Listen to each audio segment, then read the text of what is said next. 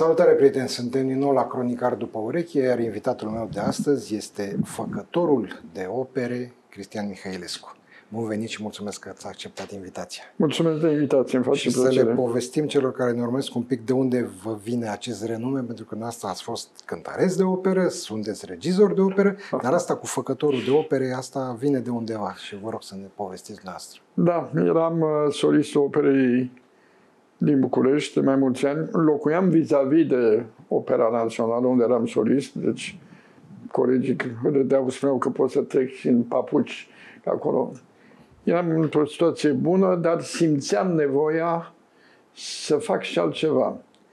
Am simțit nevoia să fac altceva, am făcut cursurile postuniversitare de regie de operă, deci am început să și regizez și totuși nu mi-era suficient și simțeam nevoia de altceva și am văzut că este un concurs la teatru muzical din uh, Teatrul liric. din Teatrul Liric din uh, Constanța pentru postul de director general. Și m-am înscris la concurs, l-am câștigat și după scena Operei Naționale din București, a doua zi am devenit directorul uh, Teatrului Liric din, uh, din Constanța. Uh, O, o provocare mi se părea că știu foarte mult despre operă, fiind de atâția ani ai operei, al solistului operei și mă și regizor și mi-am dat seama câte nu știi atunci când devii director. Am devenit, cum spun, director și la un moment dat uh, am simțit că acest oraș superb, care este Constanța, merită mai mult.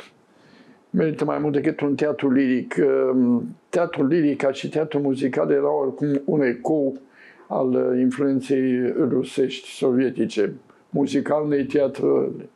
Și am făcut demersurile necesare și am transformat uh, teatrul liric din Constanța în opera din Constanța. Da, formal, care era diferența?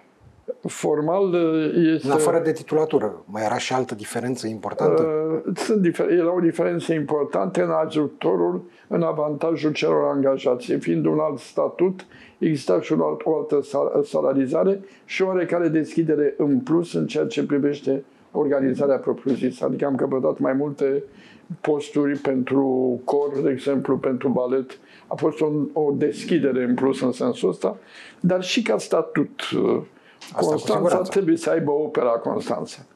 E, Și am desfășurat această activitate și m-am bucurat foarte mult alături de colegii mei, alături de mulți constanțeni. Iar la un moment dat am devenit uh, directorul teatrului muzical din Brașov. Acolo cu, care, cu unde cu câțiva ani în urmă îmi dădusem examenul de diplomă ca regizor de operă cu bărbierul din Sevilla la Brașov, când eram încă solistul operei și nu mă gândeam vreodată că voi ajunge director acolo. Am devenit, am dat examen, am devenit directorul general al teatrului muzical din, uh, din Brașov și pe aceeași idee și pe aceeași filieră am transformat uh, teatrul muzical din Brașov în actuala operă din Brașov. Deci de aici s-a spus că sunt făcătorul de operă pentru că am făcut opera din Constanța și uh, opera din, uh, din Brașov. Păi mai sunt acum în țară teatre muzicale de referință, de valoare, care nu au devenit operă? Adică ar mai fi loc? Asta era După întrebarea. aceea, după aceea, cu timpul, s-au transformat în diverse titulaturi.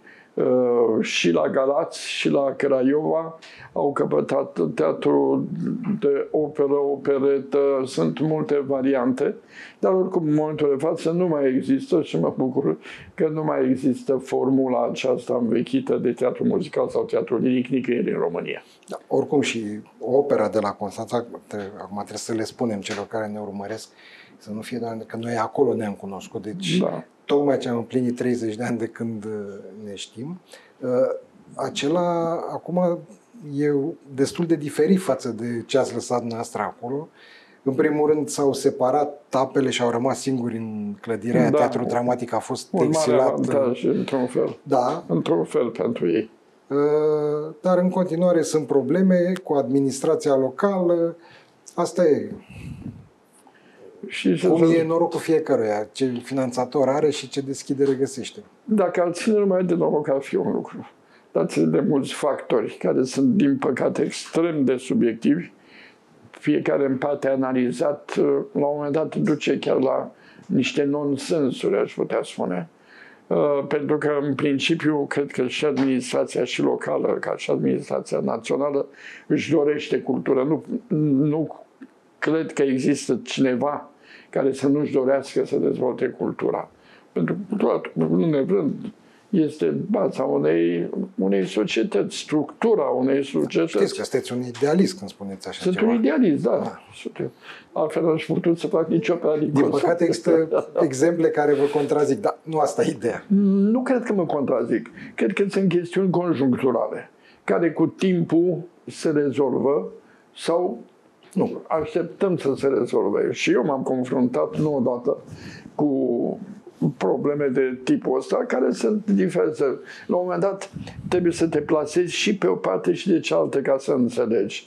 Există niște rațiuni financiare.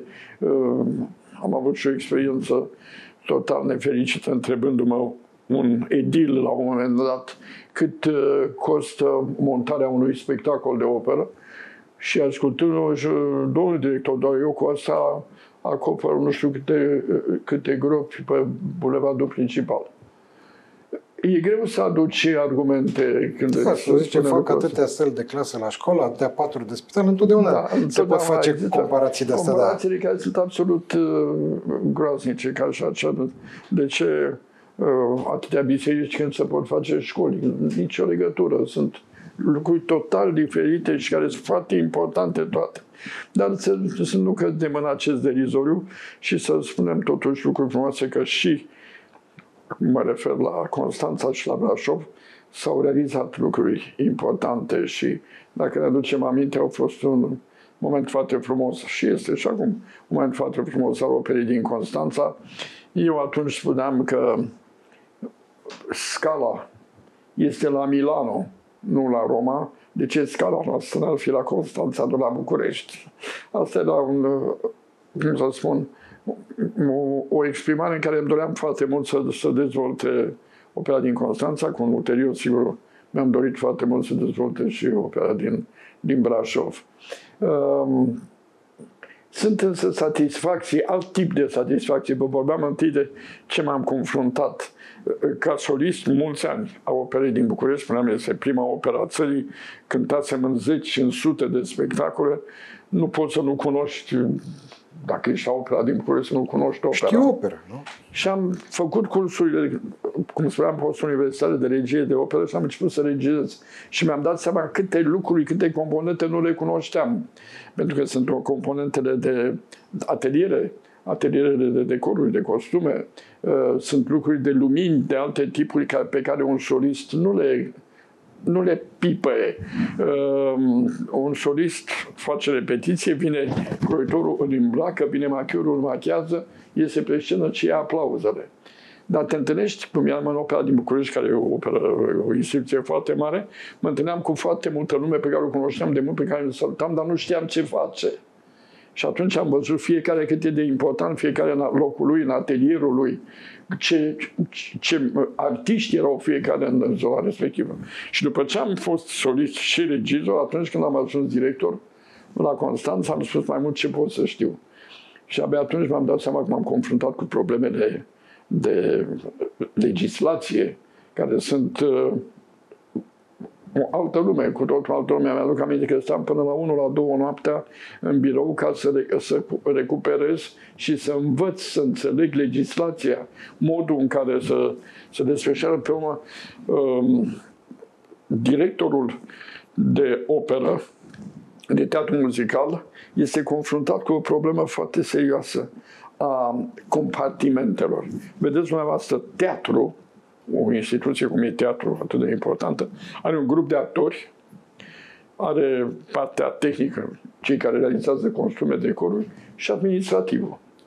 O filarmonică, are o orchestră și partea administrativă.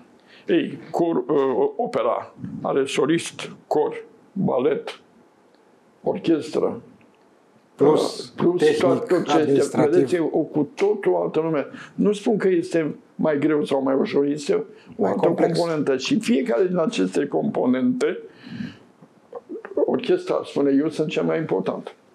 Domnule director, eu, sunt cel mai, eu stau tot timpul acolo. Solistul, coristul intră, iese, balerinul, eu stau tot timpul. Și unde stau în fos acolo? Stau în, în, în obscuritatea respectivă. Vine balerinul, spune, da, dar eu de la șapte ani, de la opt ani, îmi lucrez fiecare mușchi în pate, transpirație, numai eu știu eforturile ce sunt, tendoanele. Uh, vine coristul, spune, da, uh, instrumentistul stă acolo, dar stă și cântă după partitura lui acolo, să uită în partitură. Eu trebuie să învăț pe din afară, eu trebuie să mă machez, să mă îmbrac, să transpir, stau în lumina reflectoarelor și vine solistul. Stați liniștiți, toți, dar lumea vine pentru mine. Eu sunt cel care rămân singur în scenă. Sutele de ochi se îndreaptă către mine. Eu sunt vedeta pentru care, cum spuneam, lumea vine, aplaudă, se entuziasmează. Eu sunt cel mai important. Toți au dreptate. Și fiecare în parte are dreptate. Ei, directorul trebuie să găsească dreptatea într-o instituție, dreptatea fiecăruia în parte. Acesta este un alt tip de modelat și uh, n-a fost ușor. Iar când bugetul nu ajunge, e din ce Și în ce mai cum- greu. Da. Și știți ce se întâmplă? De multe ori aceasta este o capcană. Sigur că și în domeniul ATE, ca în oricare domeniu, importantă este partea financiară.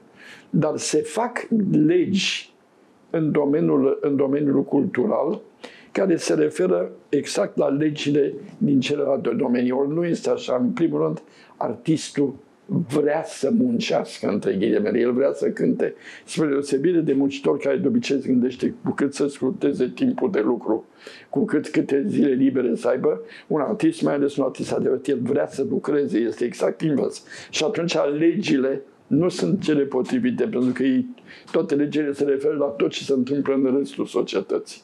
Ori cultura, arta cu precădere, arta spectacolului cu precădere, are legile ei care sunt invers de ceea ce își dorește societatea în general. Artistul vrea să muncească, între ghilimele, vrea să fie pe scenă, vrea să fie în, în bătaia publicului.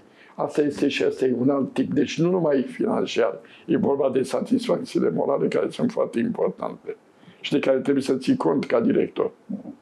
Da, uitați, dumneavoastră aveți această carieră pe trei planuri distincte și Îmi dau seama consistente ce scuze că mă fiecare. întrerup pe patru planuri, pentru că foarte mult, foarte mult încă începând la întâi de conservator, am făcut cronică muzicală. Am scris peste o mie de cronici muzicale în toate publicațiile și de specialitate din... Deci am peste o mie de articole Deci, scrise. iată, patru planuri și vreau să vă întreb care v-a adus cele mai mari satisfacții profesionale sau, altfel spus, în care din aceste zone v-a simțit cel mai împlinit din punct de vedere profesional? Sau că ați avut cel mai mare succes, să spun așa. Nu m-am gândit niciodată la întrebarea asta. Mulțumesc că nu m-am gândit. Pentru că de fiecare dată m-am simțit împlinit în ceea ce, f- ce am făcut. Evident că fiecare Da. dintre ele v-au adus mi-au dat, satisfacții. mi-au dat satisfacție și acum când recitesc anumite cronici pe care le-a păstrat tatăl meu, așa întâi, așa, mă gândesc că eu cred că eram mai deștept atunci decât acum, glumesc.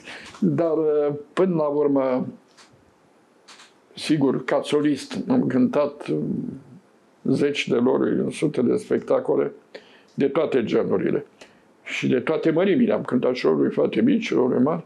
Uh, Împlinirea ți-o dă în ceea ce mă privește regia. Și asta este pentru că ea le include practic pe toate. Regia, regia spectacolului muzical, spun tot timpul spectacol muzical pentru că nu este numai operă. Este operetă, este musical, sunt spectacolele, cum le-am spus, foarte importante, spectacolele pentru copii. Pentru că atunci când uh, am atacat regia din poziția solistului de operă, a fost o, o, o sugestie venită din afară. În primul rând, regizorii noștri în acel moment, în veci pomeniții, Jean Rânzescu și Hero Lupescu, îmi vorbeau tot timpul de talentul meu actoricesc. Eram fost folosit în sensul ăsta. Și sigur, mă bucura, mă bucura foarte mult, l-am exploatat cât am putut cu resursele mele. Pe urmă erau mari artiști, mult mai în vârstă ca mine cu experiență, care spunea, mai pușule, dar le joci bine, ia spune cum se pare că fac eu lucrul ăsta. Mi-aduc aminte chiar de Nicolae Herlea, care la un moment, moment sunt convins că a fost cea mai mare voce de bariton a lumii, cu care era fabuloasă pe care o face.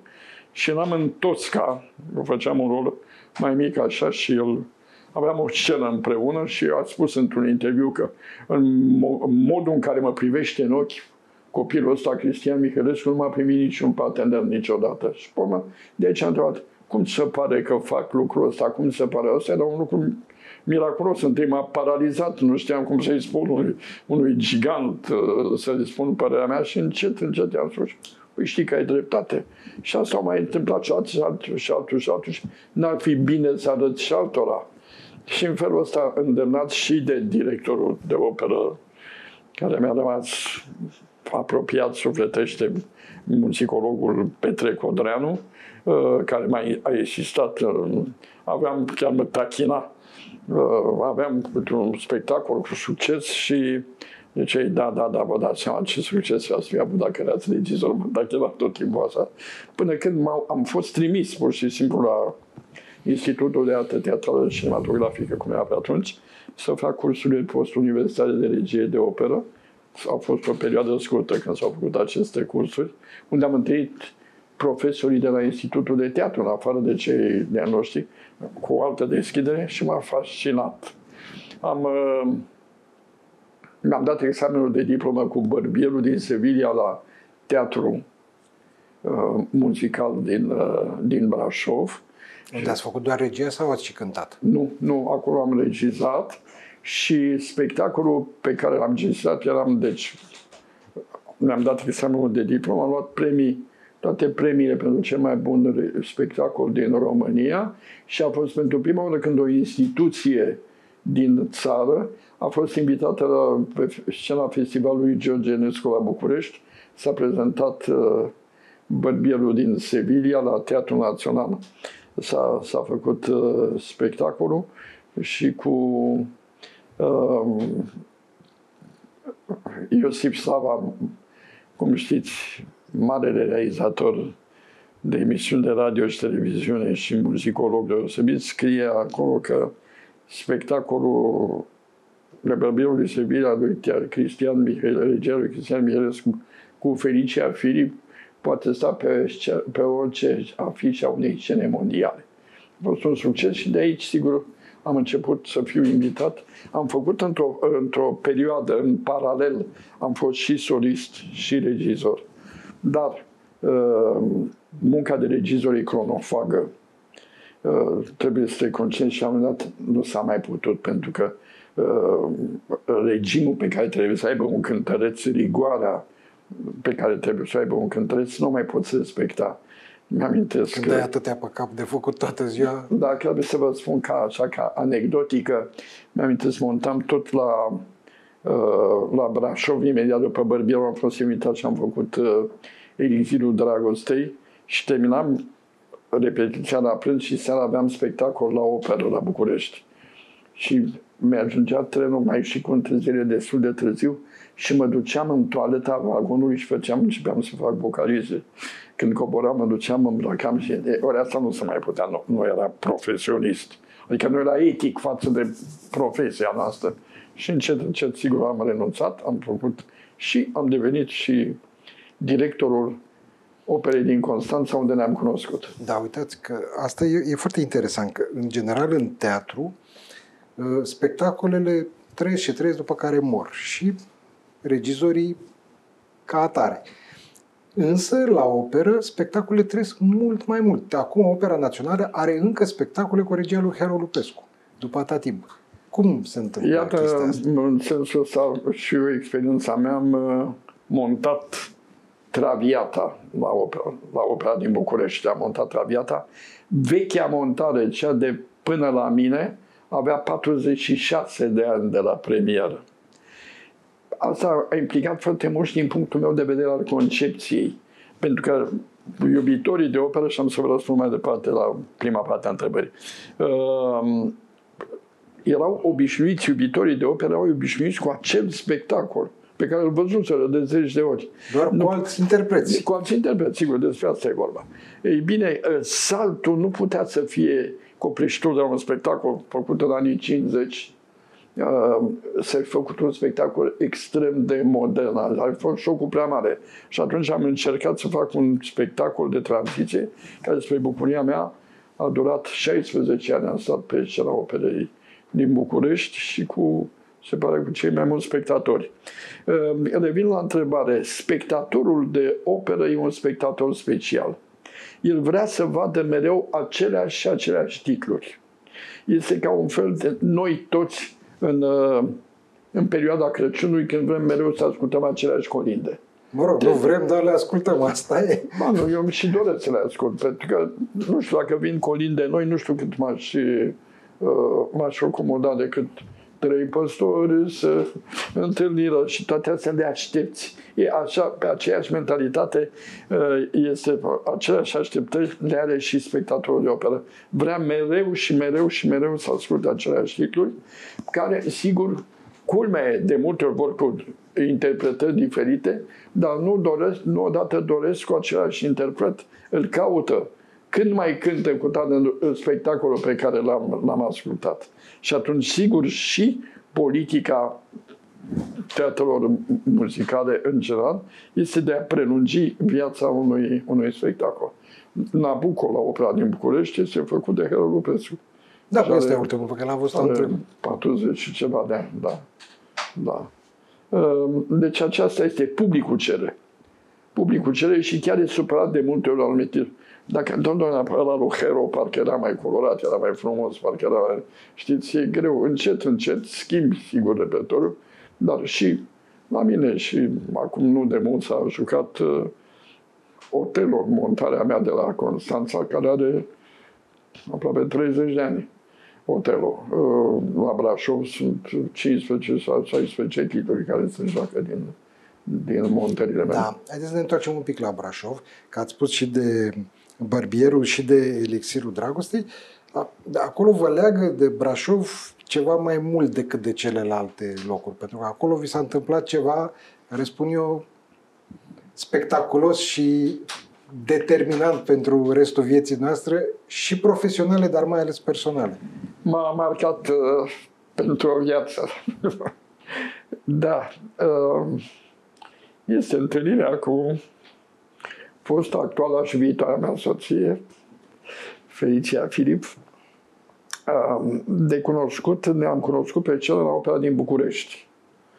Eu văzusem la produc- în producțiile conservatorului, mă duceam des și ca ziarist, apropo, mă duceam și făceam cronici, eram prieten cu profesoară, marea ei profesoară de canto, Georgeta Soleriu, care m-a invitat la un moment dat, vino să asculți o voce extraordinară. Am fost la spectacol, uh, concert, era un concert spectacol, am văzut, mi-a plăcut, era o, chiar o, un an minunat, adică avea o grupă, Georgeta Stoleru a dat mari, mari vedetele uh, românești care au, cânt, care au cântat și cântă în lume. Și am remarcat în mod special vocea Felicii, a trecut o perioadă și se monta, Hero Lupescu, pentru că tot ați pomenit, uh, se monta uh, povestirea lui Hoffman. Și în momentul acela nu exista o interpretă la, o, la ora aceea de anumit tip de voce care să facă un anumit rol, anume Antonia. Un rol complex, foarte complex. Și s-a auzit că este, este, va fi invitată o o studentă care a câștigat nu știu câte premii internaționale se cânte Antonia. Și mi-am cam aminte la dimineață făceam actul 2, actul Antonii și a venit uh, fata așa cu părul strâns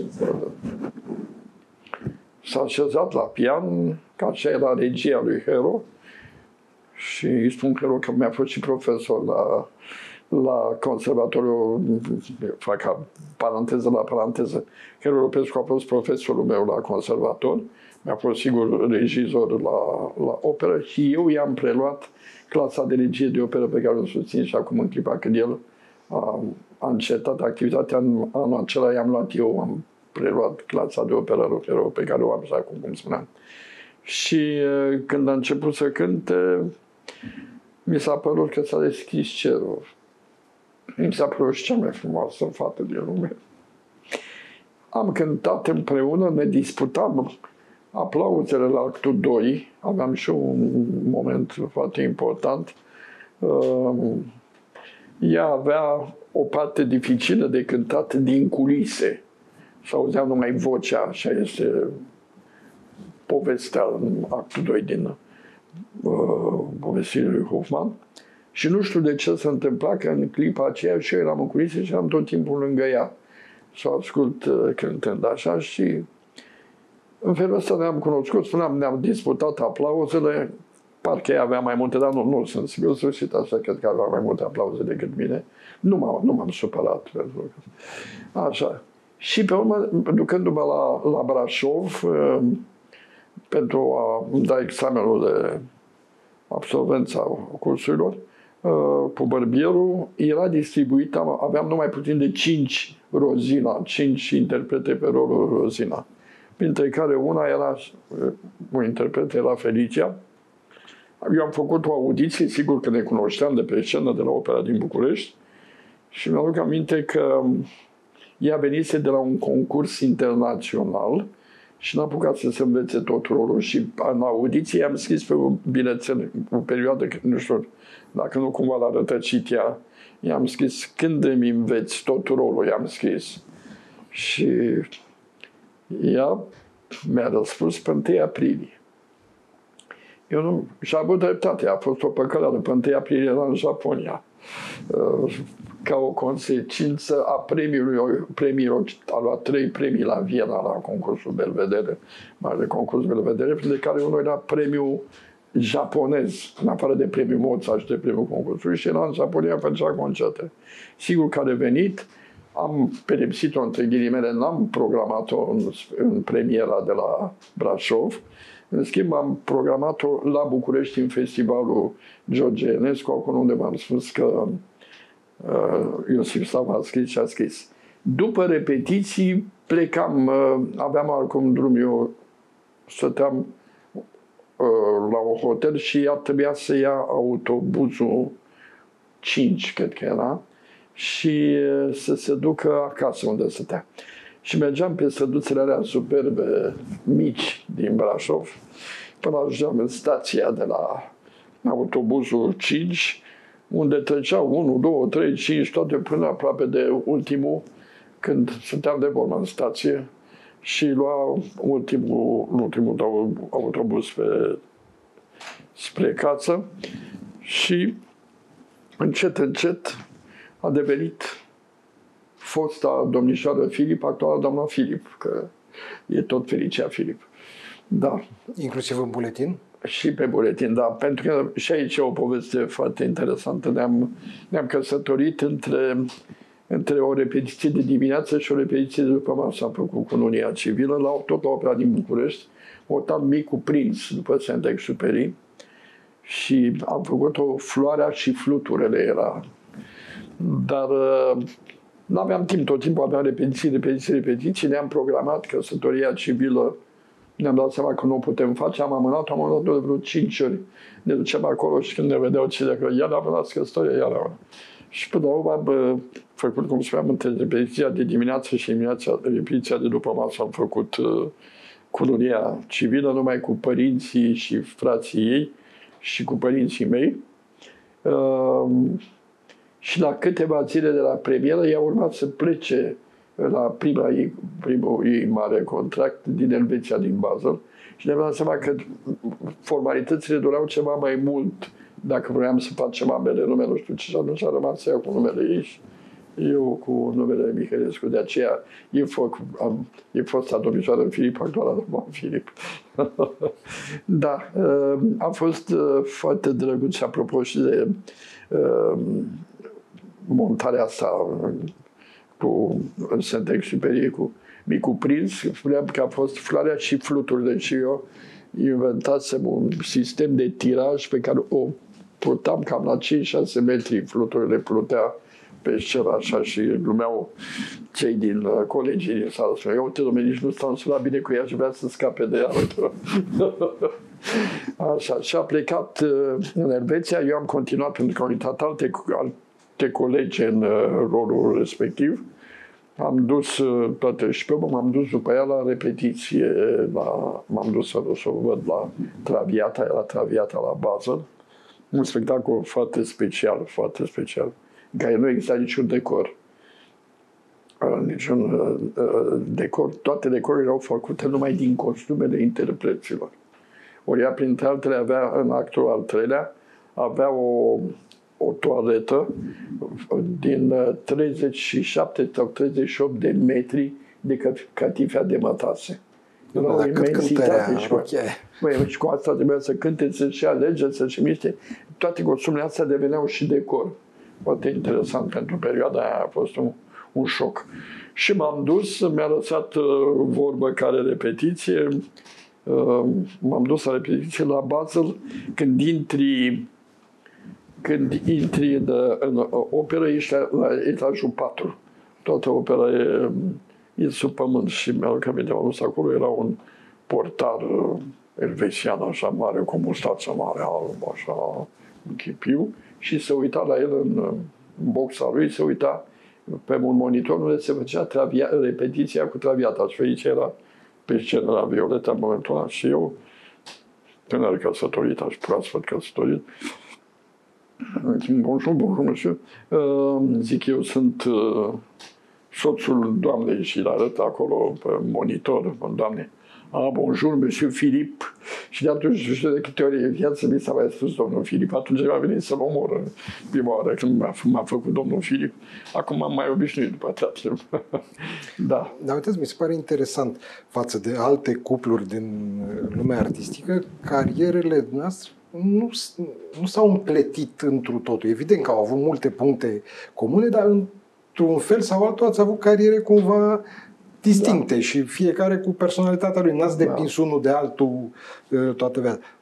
Cum ați rezistat atâta timp? Pentru că e, sunt foarte mulți ani și ați avut niște vieți destul de consistente și pline da. de evenimente. Um, e vorba, până la urmă, de, de caractere uh, complementare, ca și profesiile complementare. Uh, noi suntem, uh, în multe privințe, avem aceleași gusturi, dar suntem complementari. Adică fiecare încearcă, vine și completează în sensul ăsta pe celălalt. Uh, iar uh, tot așa, ca să merg puțin pe, pe un zâmbet, noi, așa este, de atâția ani nu ne-am certat niciodată. De certat nu ne-am certat niciodată. Sigur că avem opinii diferite, le punem, încercăm și le punem, să le punem de acord, dar nu ne-am certat niciodată.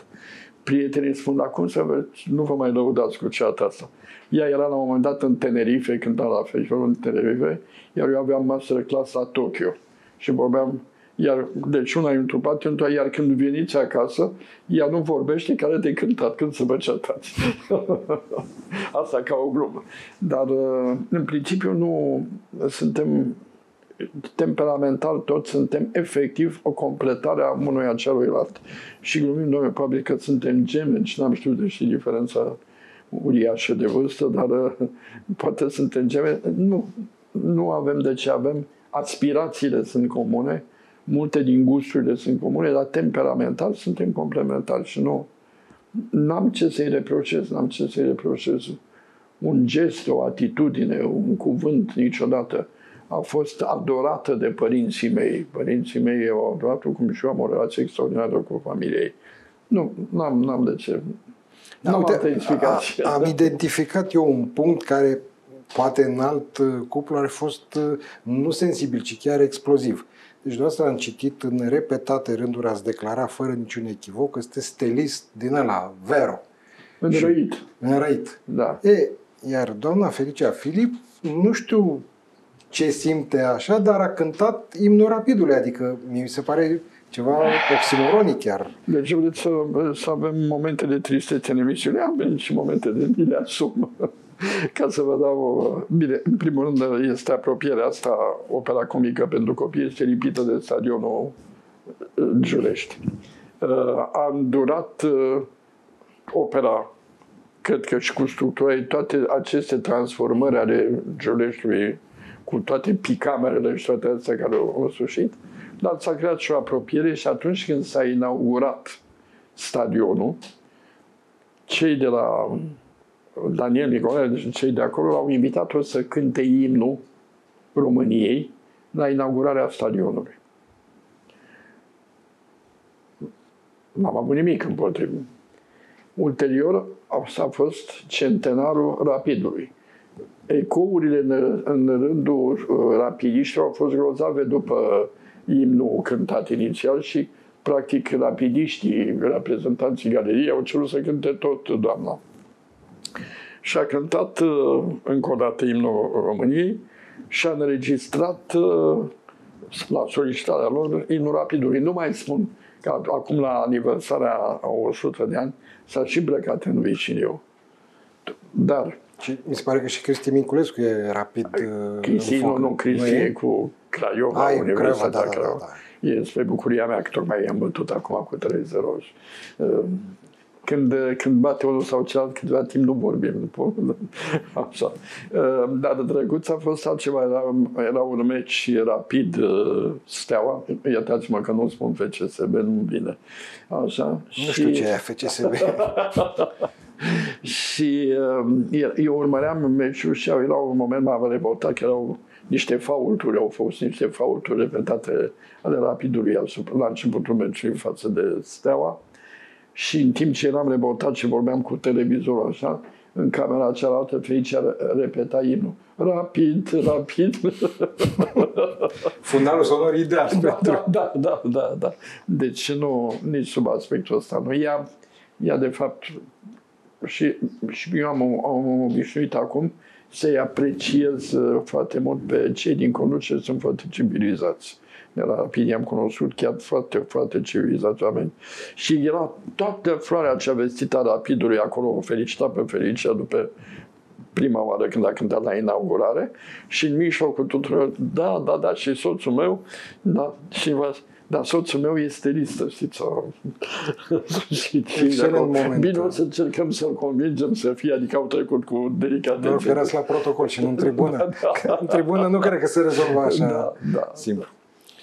Uitați, vreau să profit de vasta noastră experiență și de partea de cronicar muzical și să vă pun o întrebare pe cât de simplă, pe atât de grea. Care este diferența dintre muzica cultă și cea populară în sens larg? Deci nu muzica pop, muzica pop, muzica necultă. Și nu din punct de vedere al compoziției, să spunem, unde lucrez destul de clar, ci al ascultătorului. În primul rând, eu n-aș, n-aș împărți uh, e foarte clar să vă spun ca muzicolog, ca, știu eu, critic muzical să spun, în muzică cultă și necultă. Pentru că, în principiu, muzica cultă este muzica populară dusă la profesionalism, dusă la, la uh, profesionalizare. Ea toată seva, cât am vrea noi, toată seva e tot din muzica, să-i spun, populară. Muzica, să nu uităm că s-a născut în biserică. Uh, deci, într-un fel, ea are o bază cultă încă de la început. Uh, cred că vă referiți mai mult la popularitatea unui gen de muzică decât celălalt. Aceasta este uh, modalitatea de compoziție. Au fost etape și etape. Uh, în timpul lui Verdi se preluau muzici, arii și de astea din, din opere și deveneau populare pentru că erau trase din canțonetele uh, italiene, deci în muzica populară. Mai mult decât atât, la ora premierei operei Rigoletto, uh, Vede a scris celebra La donna imobile, ta, pe care nu i-a dat-o nici interpretului să o învețe decât cu două zile înainte de premieră, pentru că era atât, el și-a dat seama, vede că e atât de populară și că uh, devine șlagăr. atât de mult de șlagăr, încât i-a fost teamă că auzind italienii și cu urechea lor muzicală, încep să o cânte pe stradă înainte să fie premiera și să zică lumea că a copiat-o Verdi de la, de la o canțonetă. Deci există această osmoză, să spun, a muzicii uh, neculte, muzică populară, către muzica elaborată. Nu vreau să discut despre anumitele genuri de muzică din momentul de față. Nu, nici nu ăsta era nu, sensul întrebării. Nu, nu, nu cred că există muzică cultă, există muzică bună și proastă. Pentru că ascultați muzică populară de foarte bună calitate, muzică ușoară de foarte bună calitate, care nu știu de ce este totuși muzică cultă, e scrisă de un compozitor da, cu, cu partituri, cu, cu niște legi ale compoziției foarte riguroase. Sunt piese de muzică ușoară, extraordinare.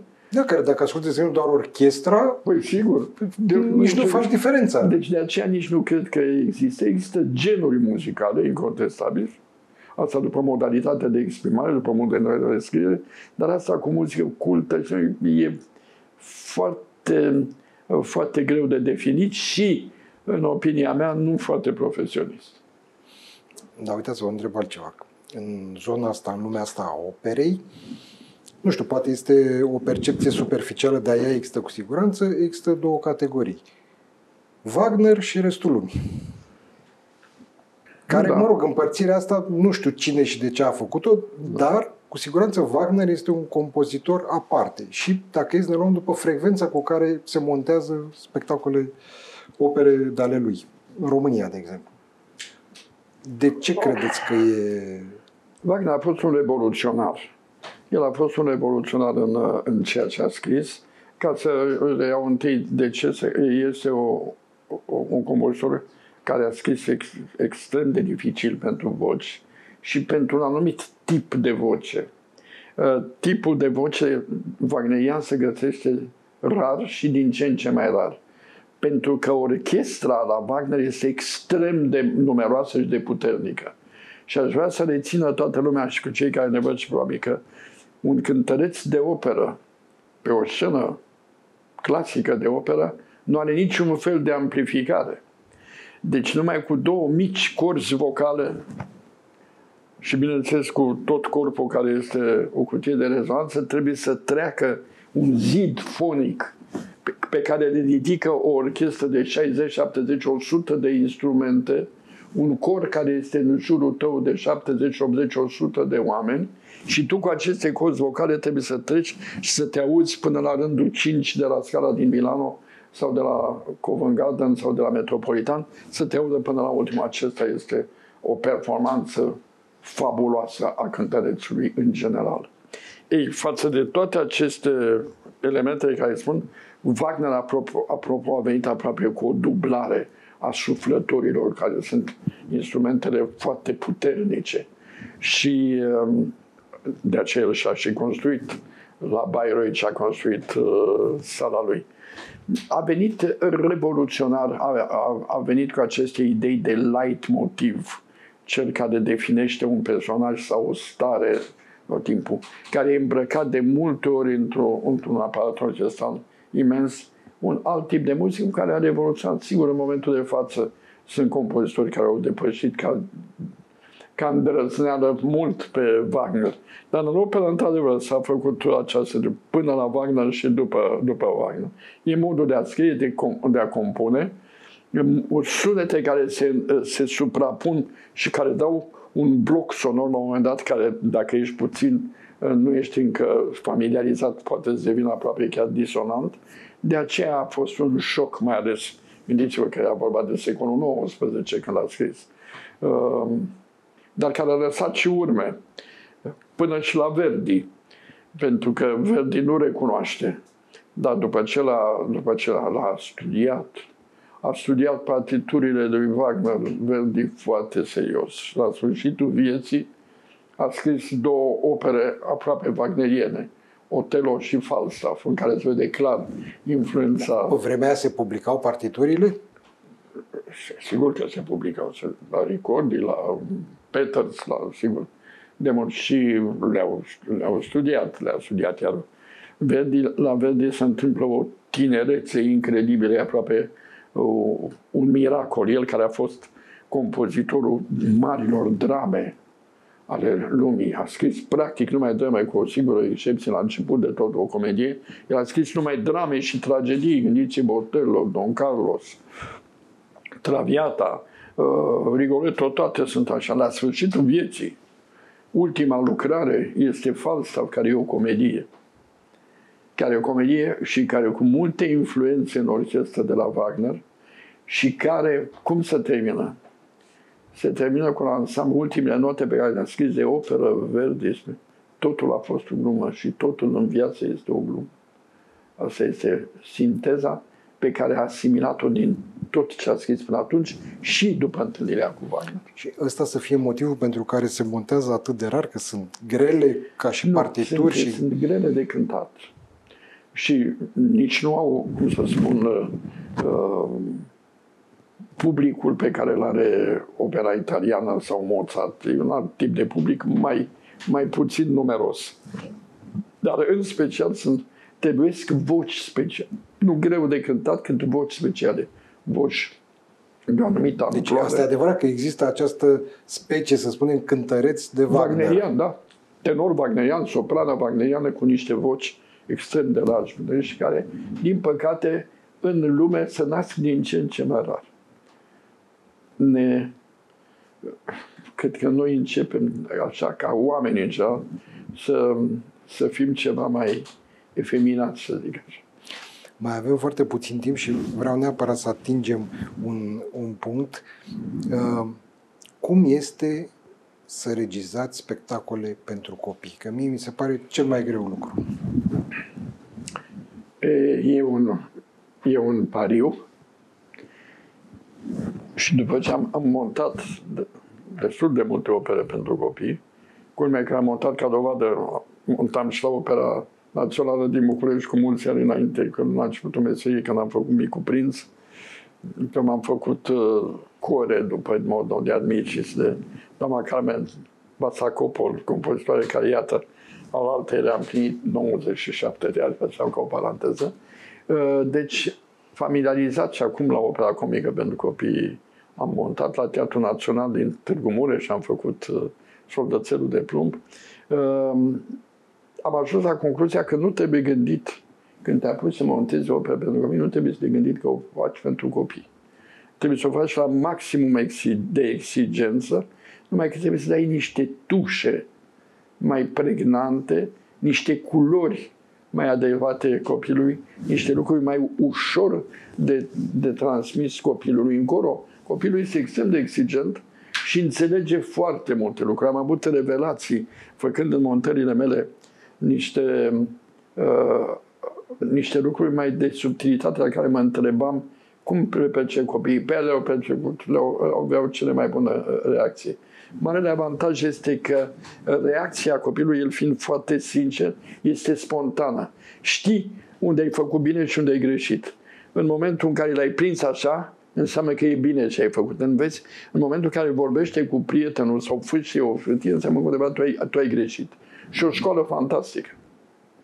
Da, e foarte interesant.